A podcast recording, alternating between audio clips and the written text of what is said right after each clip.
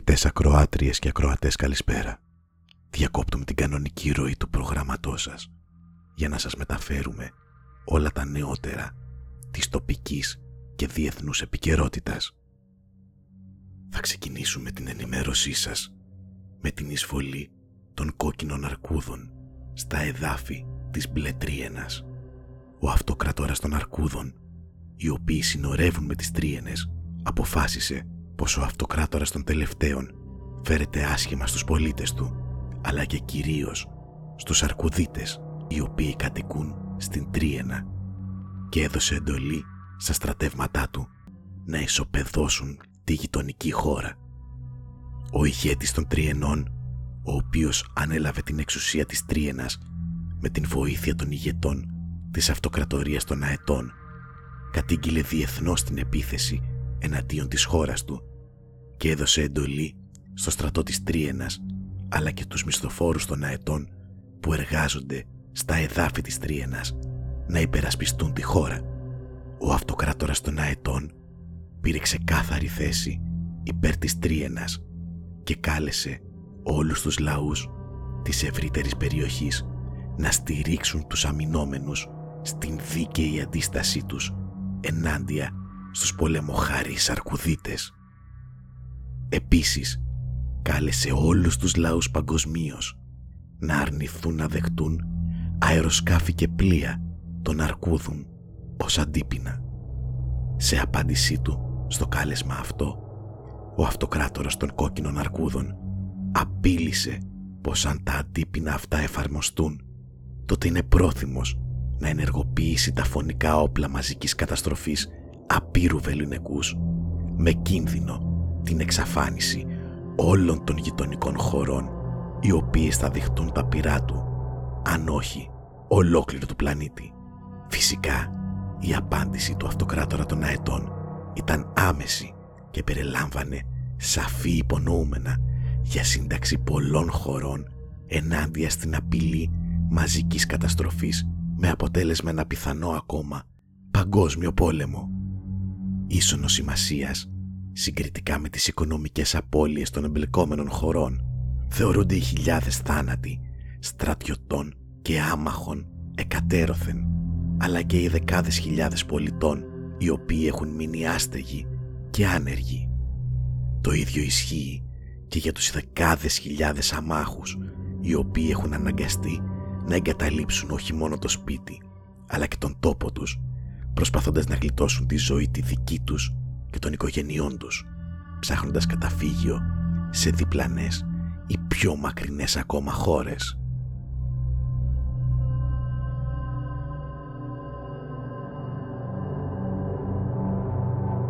Συνεχίζουμε το δελτίο μας με νεότερα από το μέτωπο του φωνικού ιού, ο οποίος έχει εξελιχθεί σε παγκόσμια πανδημία. Οι ειδικοί αποκλείουν τη σχέση του με το γνωστό μασιό ο οποίος έκανε την εμφάνισή του στη Μαρβόλη και δεν επεκτάθηκε πέραν των όριων της συνοικίας. Ο παγκόσμιος ιός με τη συμβολική ονομασία Βίδα 19 έχει εξαπλωθεί σε όλο τον κόσμο. Ελάχιστες είναι οι χώρες που έχουν καταφέρει να τον αντιμετωπίσουν επιτυχώς. Ευτυχώς δεν είμαστε μία από αυτές, αφού αυτό που χαρακτηρίζει τέτοιου είδους χώρες είναι κυβερνήσεις τρομοκρατών με δημόσια υγεία που δεν επιχορηγείται από εταιρείες, οπότε και τα αποτελέσματα των ερευνών τους κρίνονται αμφιβόλου εγκυρότητας. Όπως είναι γνωστό στη χώρα μας, ο ιός αντιμετωπίζεται, όπως και στις περισσότερες πολιτισμένες χώρες, με αρίστος επιλεγμένα μέτρα υπέρ της δημόσιας υγείας, αλλά και κοινωνικής ζωής. Μετά την απαραίτητη εξάμηνη αναγκαστική καραντίνα η οποία όμως επιδοτήθηκε και επιχορηγήθηκε επαρκώς από το κράτος πρόνοιας για πολίτες και επιχειρήσεις, πέρασαμε σε λιγότερο σκληρά μέτρα, τα οποία και αυτά εγκαταλείπονται. Έτσι οδεύουμε σταδιακά και στην άρση του διαχωρισμού των πολιτών στις κατηγορίες των χορηγούμενων και των αχορήγητων. Να θυμίσουμε ότι οι αχορήγητοι δεν είχαν μέχρι τώρα δικαίωμα στην εστίαση, τις αγορές τη διασκέδαση και την ψυχαγωγία. Όμως τώρα όλα αυτά, λόγω των σωστών μέτρων που έχουν ληφθεί, καταργούνται και επιστρέφουμε στην κανονικότητα.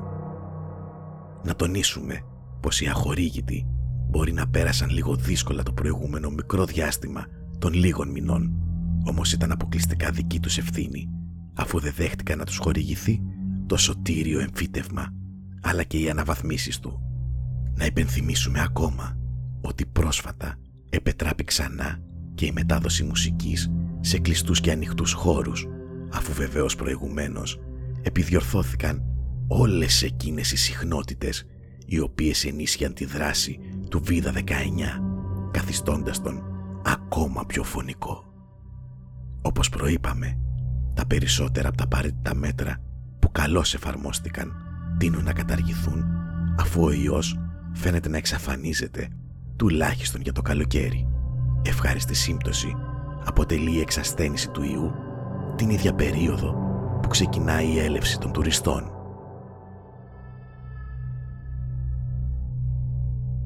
Να περάσουμε όμως στην οικονομία και την πολιτική της χώρας. Ο Υπουργός Αναπτυξιακής Προπαγάνδας ανακοίνωσε ευτυχώς πως θα φροντίσει να μην υπάρξει καμιά ελάφρυνση όσον αφορά τον διπλασιασμό στην τιμή της βενζίνης και του πετρελαίου, αλλά ούτε και στα βασικά αγαθά. Έτσι θα σωθεί η οικονομία και δεν θα χρειαστεί να δανειστεί η κυβέρνηση από το εξωτερικό, με απευκταίο αποτέλεσμα να πρέπει να πληρώσουν παραπάνω φόρους οι πολίτες. Δεν παρέλειψε δε να δώσει και εμψυχωτικές συμβουλές στο λαό, προτείνοντας την αποφύγη της μιζέριας σε ατομικό επίπεδο, για να αποφευχθεί και οποιαδήποτε συλλογική βλάβη. Έγραψε μάλιστα, εξέδωσε και φρόντισε ο ίδιος να απολυθεί ένα σύγγραμμα πάνω στο θέμα της ατομικής μιζέριας του πολίτη. Με προσωπική του μέρημνα, το σύγγραμμα εντάχθηκε και στο πρόγραμμα σπουδών των σχολείων, ώστε να γαλουγηθούν σωστά και οι νέοι πολίτες. Να θυμίσουμε ότι ο Υπουργός Αναπτυξιακής Προπαγάνδας επιδόθηκε σε αυτό το κοινοφελές έργο παρόλο που βρίσκεται εν μέσω εντόνων πουαρικών ερευνών καθώς βρέθηκαν κατά λάθος στους λογαριασμούς του υπέρογκα ποσά χωρίς αποστολέα και χωρίς στοιχεία για το ποιος τα κατέθεσε. Οι έρευνες φαίνεται πως βρίσκονται σε καλό δρόμο και τα χρήματα σύντομα θα επιστραφούν στον κατοχό τους που από λάθος τα μετέφερε στο λογαριασμό του Υπουργού. Στην προσπάθεια επίλυσης του μυστηρίου συμβάλλει και ο ίδιος ο Πρωθυπουργός, ο οποίος με προσωπική αυτοθυσία εγκαταλείπει κάθε πέμπτη τα έδρανα της Βουλής και ταξιδεύει στα νησιά και όχι μόνο για τρεις ημέρες κάθε εβδομάδα προσπαθώντας να εντοπίσει τον πολίτη που μετέφερε τα χρήματα στο λογαριασμό του Υπουργού.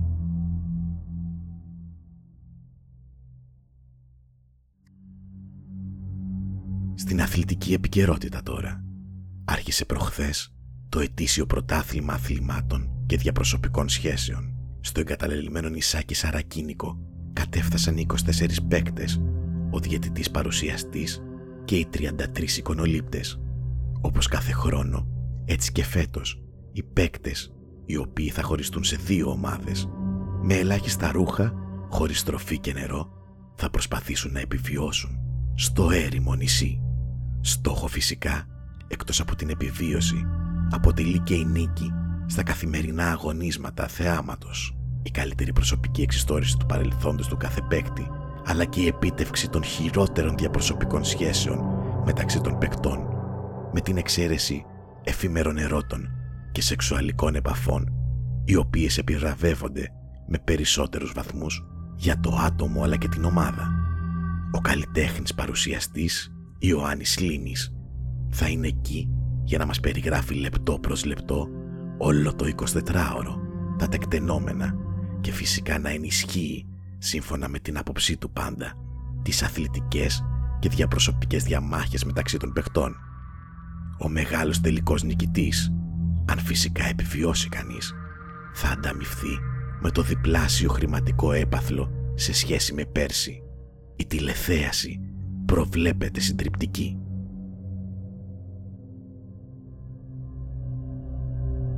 Κυρίες και κύριοι, το δελτίο μας κάπου εδώ φτάνει στο τέλος του. Όπως πολύ καλά καταλάβατε, οι ειδήσεις που μεταφέραμε ήταν ένα παραμύθι, Ένα αποκύημα φαντασίας λόγω της πρωταπριλιάς. Τέτοιες φανταστικές ιστορίες, σχεδόν τρόμου, δεν θα μπορούσαν να συμβούν σε κανένα μέρος οποιοδήποτε κόσμου. Πόσο μάλλον στον τόπο το δικό μας. Καλό μήνα.